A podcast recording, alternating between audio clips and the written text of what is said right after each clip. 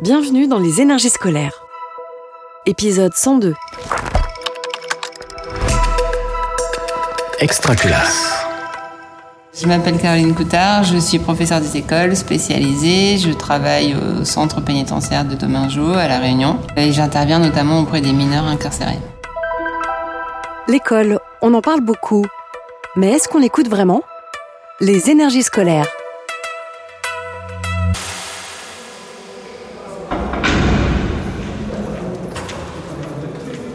Je suis arrivée ici en août deux mille vingt-deux pour ma première année en milieu carcéral. Avant, j'ai travaillé dix ans en Secpa, en R E P plus, dans une zone, un quartier sensible de la région lyonnaise. Puis après, je suis partie travailler dans un I T E P, dans une zone rurale, toujours de la région lyonnaise, avec des enfants qui avaient des troubles du comportement. Et en deux mille, l'Europe a réintégré le rez-de-chaussée. C'est bon pour moi, je peux faire vingt-sept ans mineur. Ok, reçu. Quand je suis arrivée pour la première fois dans la, dans la prison, en fait, avant même de parler boulot, il y a tout l'aspect sécurité. On a eu une formation pour nous expliquer comment, comment gérer ce qu'on avait le droit de faire, ce qu'on n'avait pas le droit de faire, parce que c'est très cadré. Ça, c'est quelque chose qui m'a beaucoup préoccupée au début. J'avais toujours peur de... d'oublier quelque chose, de ne pas faire quelque chose correctement. On doit laisser toutes nos affaires à l'entrée. Il y a, on a du matériel, mais euh, on ne peut pas rentrer notre matériel personnel, donc c'est que des choses qui ont été données par, euh, par l'établissement. Quand on fait cours à des élèves euh, voilà, au quartier mineur, à chaque fois qu'on arrive, on passe d'abord voir les surveillants pour savoir comment va se passer le cours. En fait, entre ce qui est prévu et ce qui va se passer, il peut y avoir parfois des... Euh, des grandes divergences. Euh, quand les élèves arrivent en classe, on sait assez rapidement euh, comment s'est passée la nuit, comment, euh, dans quel état d'esprit ils sont. Euh, parfois parce qu'il y a des problèmes au sein du quartier mineur, mais parfois aussi parce que eux, euh, dans leur parcours euh, judiciaire ou euh, personnel, il y a des, des aléas qui, qui les rendent plus ou moins disponibles.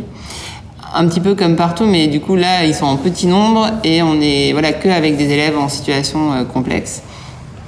Euh, donc l'ambiance de classe peut être euh, parfois très studieuse, euh, parfois euh, bon enfant, hein, voilà, euh, c'est des, ça peut être des moments sympas, et parfois, euh, parfois assez, euh, assez vive, assez euh, agressive. Ils peuvent être, bah, voilà, parfois c'est pas toujours évident de, de communiquer avec eux, pas parce qu'ils en ont après nous, mais parce que quelque chose cloche. Euh, ou alors euh, une grande passivité aussi. Dans un même groupe, on peut avoir des enfants, euh, certains sont frôlent l'illettrisme et d'autres peuvent avoir des niveaux lycées. Donc on doit jongler un petit peu entre, euh, entre ces différents niveaux. Au tableau, euh, il y a le récapitulatif de ce qu'on s'est dit la dernière fois. Vous avez vos noms et tout ce que vous devez faire. Vous me dites si je me suis trompée, mais donc on va tous commencer par un nettoyage des mains, nettoyage de la table, mettre la tenue. Vous avez tous ça à faire dans les trois premières choses à faire. Et ensuite, chacun a son rôle. Donc, c'est plutôt euh, couper les légumes et ensuite faire les, les caisses. Il y en a pour un bon moment, il y a plein de légumes. Euh, toi, tu seras sur les fruits, saladiers, et puis euh, tu vas t'occuper du poulet. Il y en a une quantité astronomique, donc tu vas te pouvoir t'amuser. On est six intervenants auprès des, euh, des mineurs et on s'est un peu réparti nos matières. Moi, je fais plutôt la P S E, donc ça veut dire prévention, santé, environnement. C'est, c'est une matière qui est, euh, qui est enseignée ou en troisième pour les classes un peu spécifiques type SEGPA, ou en C A P, Bac Pro, et cetera. Et donc ça tourne autour de sujets, euh, sujets de la vie quotidienne. Euh, il peut y avoir un chapitre sur la santé, l'alimentation, un chapitre sur la sexualité, un chapitre sur le monde du travail, enfin voilà, des choses assez concrètes qui me permettent de travailler avec eux, le français et les mathématiques surtout. Pour les découpes, on se mettra sur les assiettes, hein, c'est au cas où quoi. On a pas coupé. On a pas branché. Ça me découpe pour les là, qu'est-ce qu'un coutonné là. Eh ben, tu vas voir les petits. T'es gars, t'es au spané dans votre passe, votre couteau à zone. Aïe aïe aïe. Toss. Là, on avait travaillé sur euh, le, le chapitre de la santé. Donc, euh, comment être en bonne santé. L'alimentation, euh, du coup, a été un, un des points qu'on a abordé. On a décidé de réfléchir un petit peu au rôle du petit déjeuner. Qu'est-ce qu'on pourrait manger pour, euh, voilà, pour faire fonctionner notre corps dans de bonnes conditions, apprendre dans de bonnes conditions. Parce que les mineurs qui arrivent le matin, ils ont souvent pas mangé, ils sortent du lit, euh, ils se sont pas toujours lavés non plus.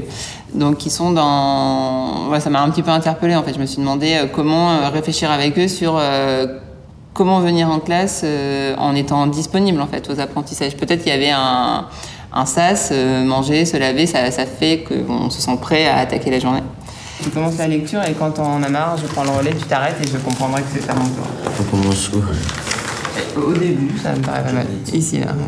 Les professionnels des métiers de bouche de La Réunion souffrent d'un déficit de main-d'œuvre. La qualité essentielle, ce serait peut-être l'adaptabilité. Il faut s'habituer à rebondir, être assez souple, une certaine souplesse d'esprit pour le, le dérouler. Euh, ce matin, les deux cours se sont pas passés comme prévu. Le premier, au lieu d'être trois, il était, il était tout seul. Du coup, pourquoi est-ce que tu es seul ce matin là ? Ben, parce qu'il y a eu un incident avec deux de mes collègues, avec une professeure. Et toi, ce matin, t'as l'air bien fatigué. Oui, mais hier soir, euh, à, la, à la télé, elle coupe à vingt-trois heures trente. Et du coup, ben, on, a discuté, on a discuté un peu avec les autres détenus, quoi. La télé a coupé jusqu'à une heure du matin. Et quand, en fait, quand tu veux dormir euh, avant et que les autres discutent de, de fenêtre à fenêtre, en fait, euh, c'est impossible. Si je peux, soit je fais ma fenêtre, soit je laisse ouverte, mais parfois, après, tu vois, c'est intéressant ce qu'ils disent. Du coup, moi, je rentre dedans et je discute avec eux. Ça parle de quoi ?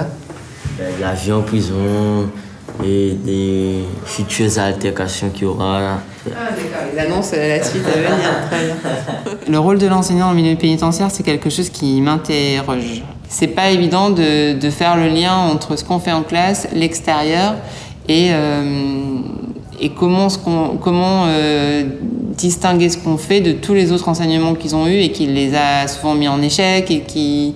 qu'il leur a pas plu et qui les a désintéressés en fait. Comment, comment ce que nous on peut apporter, ça peut être différent. Enfin, je suis du genre euh, pédagogue optimiste, donc je me dis que, que tout ce que je fais, ça sème des petites graines.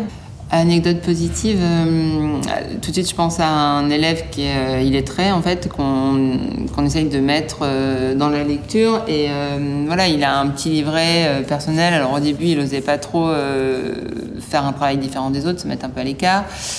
Puis finalement, il est rentré dedans et puis, en fait, il est toujours dans la négociation. Mais euh, voilà, le dernier cours qu'on a fait ensemble, il a travaillé pendant une heure et demie.